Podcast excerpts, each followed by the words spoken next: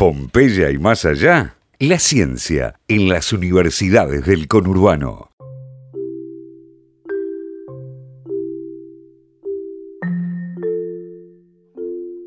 Hola, ¿qué tal? Estamos acá de vuelta, eh, Erika Antón y Julieta Alcaín. Eh, esta semana se produjo un choque totalmente porque chocamos y seguimos juntas eh, de las dos secciones que vamos a tener durante este programa, científicas de acá y la universidad que hace ciencia desde el conurbano, ciencia desde el conurbano. Y para este primer programa y esta primera invitada la tenemos a Sandra Goñi, que ahora va a saludar y nos va a contar eh, un poco de su trabajo y desde dónde está haciendo ciencia ella hoy en día. Hola, mucho gusto. Eh, bueno, eh, a Erika ya la conocía de, la vida unquiniana y, Julieta, bueno, la estoy conociendo ahora. Mucho gusto, muchas gracias por invitarme. Eh, buenísima la iniciativa, buenísimo hacer radio. algún día lo haré. me encanta, me encantan los proyectos que tienen y está buenísima las secciones. hoy, ¿qué pasa con mi trabajo? Bueno, obviamente ahora atravesada por la pandemia, lógicamente, pero bueno, al ser viróloga eh, hay un, compromiso doble ahí de estar eh, al frente de todo esto de alguna manera, de responder a esta cuestión de la pandemia de, COVID. Eh, pero bueno, ya desde hace mucho que vengo trabajando en virología eh, empecé a estudiar en 1996, que suena como tipo volver al futuro, una cosa así, ¿no? Pero existió ese año, existió, fue hace rato. Em, y este, soy oriunda de la localidad de Arano, que es una localidad rural que queda en el oeste de la provincia de Buenos Aires. Eh, yo hice mis estudios de la primaria ahí en la escuela rural Después este, me fui al pueblo a, una pensión para hacer el, secundario en una escuela agraria, de esas de doble jornada, de estar todo el día en el colegio. Y después me vine eh, a estudiar a, la Universidad de Quilmes biotecnología. Y, bueno, ahí un poco la aventura fue que, la primera vez que viajé a Buenos Aires tenía 17 años y, y bueno, era, todo complicado, ¿no? La situación económica por ahí no era la más favorable y justo eh, se había helado todo el trigo y la promesa de irme a estudiar es como que se veía un poco afectada por esa situación este, tan contrariada. Y un amigo, un compañero del colegio que tenía su, registro de conducir y hacía viajes en camión para traer eh, Hacienda al mercado de Liniers, me trajo en el camión. Así que la primera vez que, que viajé, viajé eh, con mi compañero del colegio este, en el camión al mercado de Liniers y me bajé yo con mi bolsito y me fue a buscar un primo de mi papá y, todo alterado, ¿no? O sea, me miraba así, me llamaba, me hizo correr al auto y yo realmente no, comprendía por qué ese apuro y esa urgencia, pero bueno, fue toda una aventura y, y, encima, digamos, pensar que fui a Ciudadela y tenía que después venir a la Universidad Nacional de Quilmes, o sea, como también una dimensión enorme y, yo estaba feliz con 17, anduve en tren, en subte, no sé, en todos los medios de transporte sabidos y por haber y, fue muy bueno y ahí me, inscribí a la licenciatura en biotecnología. La, universidad en Quilmes, ¿cuándo, en qué año se fundó ustedes que son de ahí? Yo no tengo ni idea. Y tiene, ahora estaba con sus 30 años. Eh, durante este año cumplió, no, el año pasado cumplió 30 años se, me trastocan los tiempos pandémicos, pero el año pasado cumplió 30 añmuy años. Así que ahí está muy cerca que el 96 fue, claro. Y empezó, empezó, o sea, como no estaban las instalaciones eh, realmente habitables, eh, empezó en aulas de colegios, eso por ahí lo sabe más Erika, ¿sí? de primarios, secundarios de, la zona. Íbamos a clase eh, en las, los turnos nocturnos que se iban desocupando de diferentes colegios de la zona, eh, hasta que pudimos llegar a la, a la Fabril Financiera, a las, el predio de la ex Fabril Financiera, que era una papelera de ahí de, Bernal. Eh, bastante cerca de la estación de tren de Bernal, así que toda la gente se baja del tren y va caminando por esas callecitas de Bernal hasta, hasta la Universidad de Quilmes. Sí, sí, sí. Que bueno, es como decís, ¿no? Creció enormemente. O sea, yo también cuando fui en la primera vez, de hecho también hubo mucho cambio, no sé, desde que fui en diciembre del 95, porque bueno, ahí me vine a escribir, hasta, hasta febrero, marzo, también había cambiado mucho, ¿no? Era, había un ágora que era el contrapiso y apenas todo el esqueleto, después es como que se fue eh, construyendo alrededor nuestro, ¿no? Como, como decía Erika, ¿no? Un poco se fue armando. Y por ahí se pierde la noción, ¿no? Pero fue muy lindo ver ese video que, se hizo el año pasado justamente con, con, motivo de los 30 años, que se llama El hilo de los sueños. Y todos, todas llorando de, emoción porque era emotivo ver cómo es que se fue construyendo y cómo eh, darse cuenta de cómo creció la universidad en todo ese tiempo y cómo sigue creciendo y todos los proyectos que hay hacia adelante, ¿no? Sacando eh, el panorama este, eh, gris del momento, ¿no? Lógicamente, va, a seguir creciendo. pero sí, la verdad que es una universidad hermosa que, siempre este, nos contuvo ahí, nos mostró, nos dio muchas oportunidades, ¿no? Y nos sigue dando. Y, una de las oportunidades, por ejemplo, para vos fue eh, que quisiste eh, seguir eh, investigando en virología. Exacto. Ahí fue que mm, me contacté con Mario Lozano, que en ese momento él estaba trabajando con el virus Junín, el que causa la fiebre hemorrágica argentina, y este, empecé a trabajar con, con ese virus en el año 2000 de 99, 2000.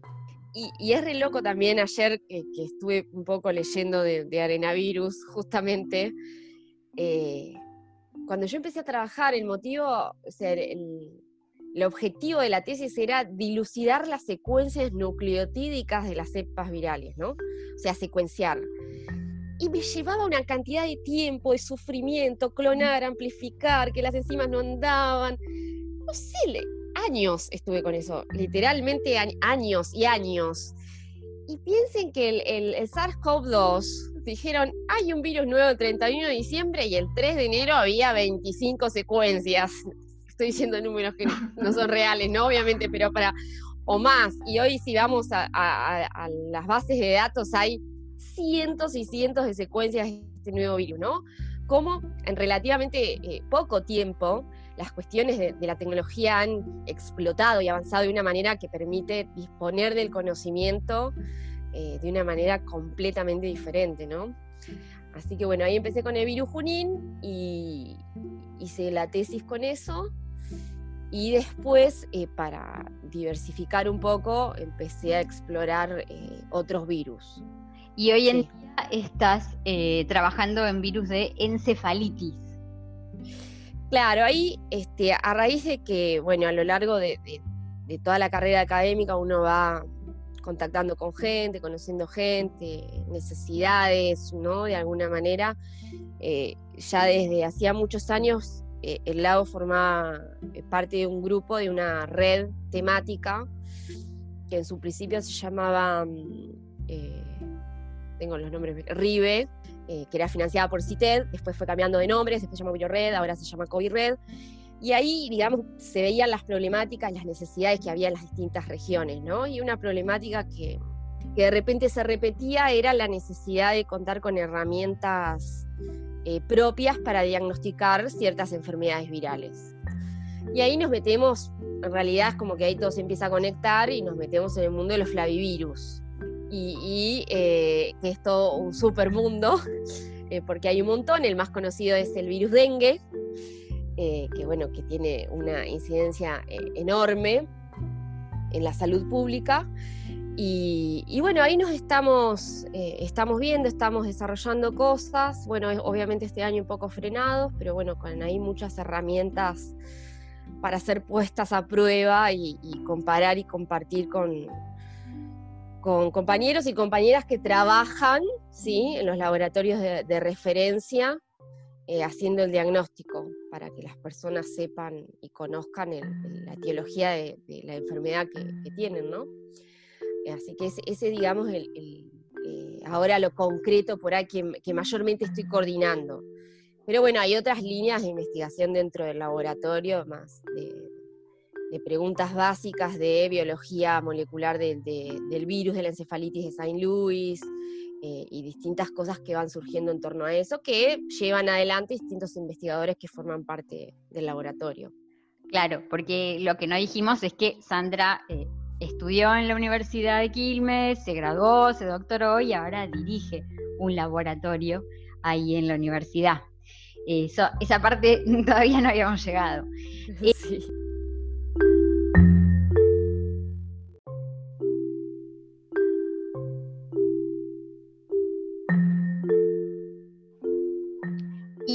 Solamente, bueno, recién dijiste una frase que para nosotros es fundamental compañeros y compañeras que trabajan en ciencia. Eh, vos también estás eh, coordinando un espacio que tiene que ver con las mujeres en la ciencia. Sí, más que coordinando, formo parte, ¿no? Eh, es un colectivo de, docentes, de investigadoras, de, personal administrativo de servicios, becarias, que obviamente atravesadas por todo lo que pasó en el 2018, muy, muy movilizadas, ¿no? nos empezamos a reunir un poco con la excusa de, bueno, el 8 de marzo primero, ¿no? Eh, y bueno, después esto, después lo otro, y después, pero ¿qué nos pasa hacia adentro? ¿Qué es lo que, lo que quisiéramos revisar? ¿Qué es lo que quisiéramos cuantificar? Eh, un poco discutir, ¿no? También de alguna manera. Y ahí empezamos a formar, eh, a, impulsar actividades. Y la verdad que, fue muy productivo y, se generaron un montón de movidas que, tuvieron alcance también eh, a nivel territorial. Y eso es lo que está bueno y lo que más nos interesa por ahí seguir fomentando. Obviamente que, por ahí es, complicado sostener eh, una dinámica, viste, que, constante, eh, porque todas tenemos mil cosas. pero la verdad que, que el grupo funciona súper bien porque siempre eh, nos apoyamos mutuamente y agitamos y, somos bastante manija. Y eso está bueno porque eh, si una no puede, la otra es como que engancha y, así es como que vamos rotando y, funciona. Y en, base a ese, a ese proyecto, a, a ese colectivo de mujeres en CIT, fue que nos enganchamos también con la cuestión de la extensión universitaria, viendo que había, digamos, un, por ahí una respuesta territorial este, enganchamos y formamos un proyecto este, extensión universitaria que lo encuadramos en un programa de extensión que es de vinculación de la biotecnología con la sociedad. Y ahí enganchamos tres proyectos. Uno es, justamente se llama Ciencia en Deconstrucción, que justamente este, discute y propone actividades territoriales con eh, chicos, chicas, chiques de secundarios y primarias, con distintas actividades para un poco discutir y, de construir esa figura de científica tan estereotipada. Eh, otro es eh, un poco poner el ojo en la biodiversidad desde el compostaje y la búsqueda de eh, no soy muy adecuada para hablar de, plantas, porque para mí son plantas, pero bueno, no quiero que me maten todas las que saben de plantas. Em, pero bueno, eh, discutimos un poco la biodiversidad y las posibilidades del compostaje eh, en ese otro proyecto, que la idea es justo, justamente recorrer nuestro territorio, la ribera, que es tan rica en un montón de cosas, y, observar y cuantificar y educarnos en eso, y hablar de autóctonas y la importancia que tiene en la ecología y y en el entorno ambiental. Y el otro proyecto, que es el que dirijo yo, es el de Habitar, se llama Habitar con Salud, eh, que justamente discute un poco los, los hábitos y los hábitats y que se conecta con el tema de la prevención de las arbovirosis, o las enfermedades transmitidas por vectores, y con eh, la materia que estoy dando ahora, que es salud pública y ambiente, en la licenciatura en biotecnología. Un resumen maravilloso, porque vos fíjate cómo volvimos de vuelta, volvimos de vuelta al, inicio y tenemos este, de vuelta a la problemática social del, del, campo, o sea, vinimos del campo, en el campo están los ratones, hay, bastante más en el campo que el trigo y eh, el trigo congelado, los ratones. Eh, es, es, un círculo completo el tuyo y por eso, por eso estaba lindo traerte a este programa. Yo te, puedo hacer una pregunta. Claro.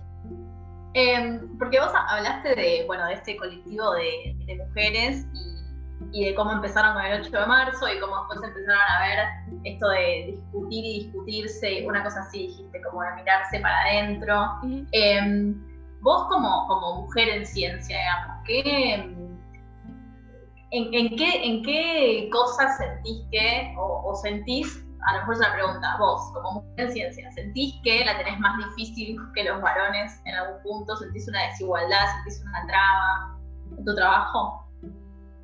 Sí, eh, sí, claramente porque mm, hay una cuestión, digamos, de, remarla por los tiempos. A, mí me, me, pesó la maternidad en el sentido, yo tengo dos hijas y, y realmente haber estado un poco a cargo, entre comillas, del laboratorio y haberme ido de madre y vuelto, fue bastante duro, ¿sí? Porque no, no, justamente por ahí en ese momento estaban, y, más duro también para los becarios y las becarias que estaban ahí, por ahí sin una, sin un apoyo constante como es tan necesario en esa etapa, ¿no?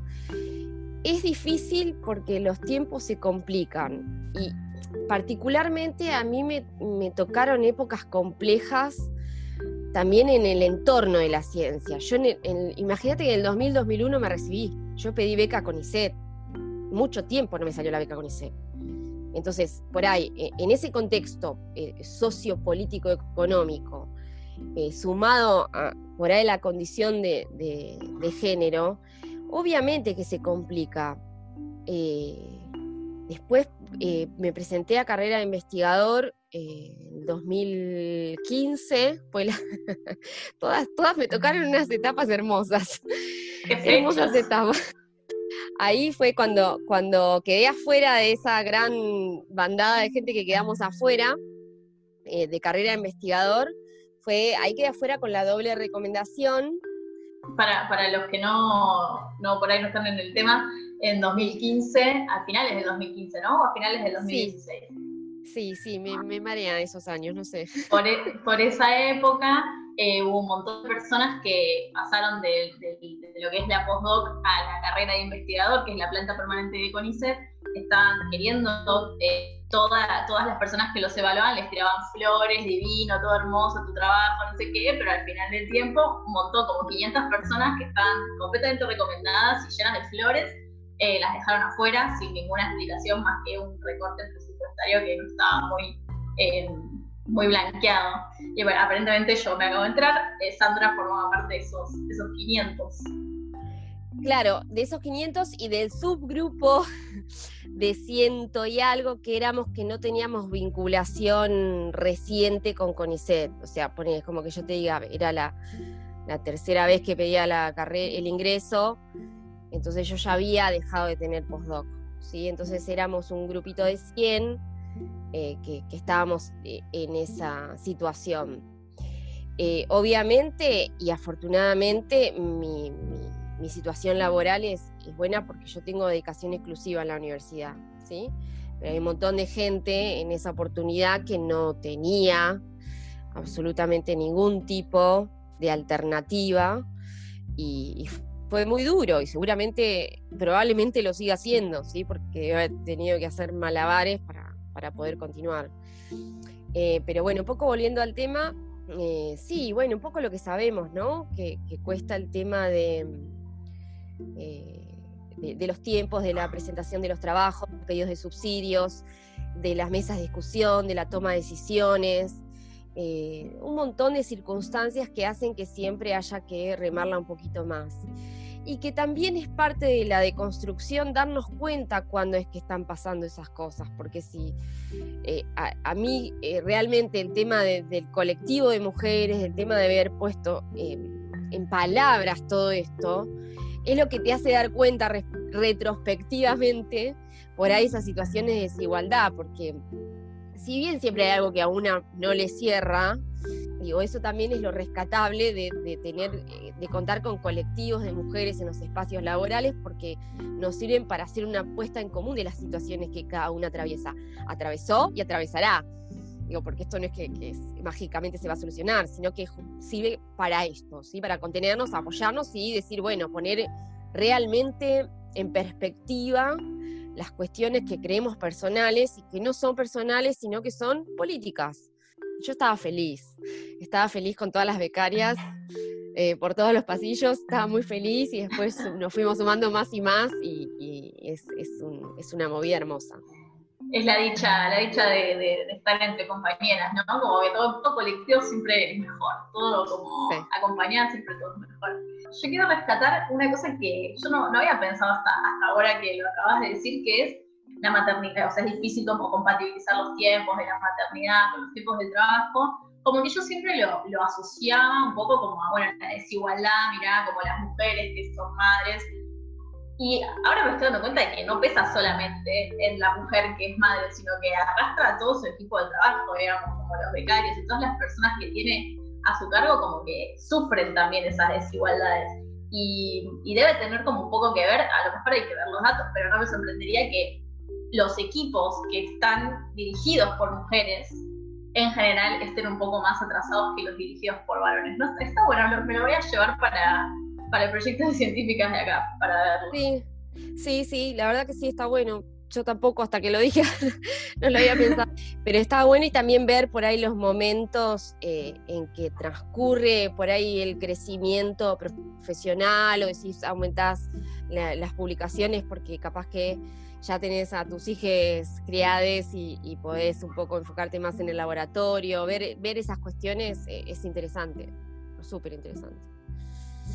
Eh, interesantísimo todo, chicas. La verdad que estoy re contenta con, esta charla que tuvimos, tan linda, más que feliz.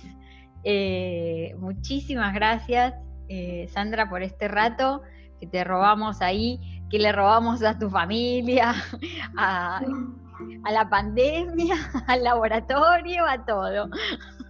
No, no, es necesario, es necesario hacer estos paréntesis y, nada, charlar un rato, ¿no? Esto que decíamos, este, compartir, ¿no? Porque eso también importa. Ya mis hijas se asomaron un par de veces y, las eché. La vida en pandemia. Bueno, no, la verdad es súper interesante. Me, voy con un montón de cosas para pensar eh, al respecto de, de todo, de la ciencia, de, hacer ciencia haciendo que venís de otro lado, donde no se puede estudiar, eh, hacer estudios superiores, de ser mujer en la ciencia, de compartir en el colectivo y, esto que decíamos, ¿no? que todo, todo acompañado siempre, siempre tiene una vuelta de tuerca más. ¿Por qué hacemos ciencia? ¿Para qué? ¿Para quién? Averigualo en Ciencia del Fin del Mundo.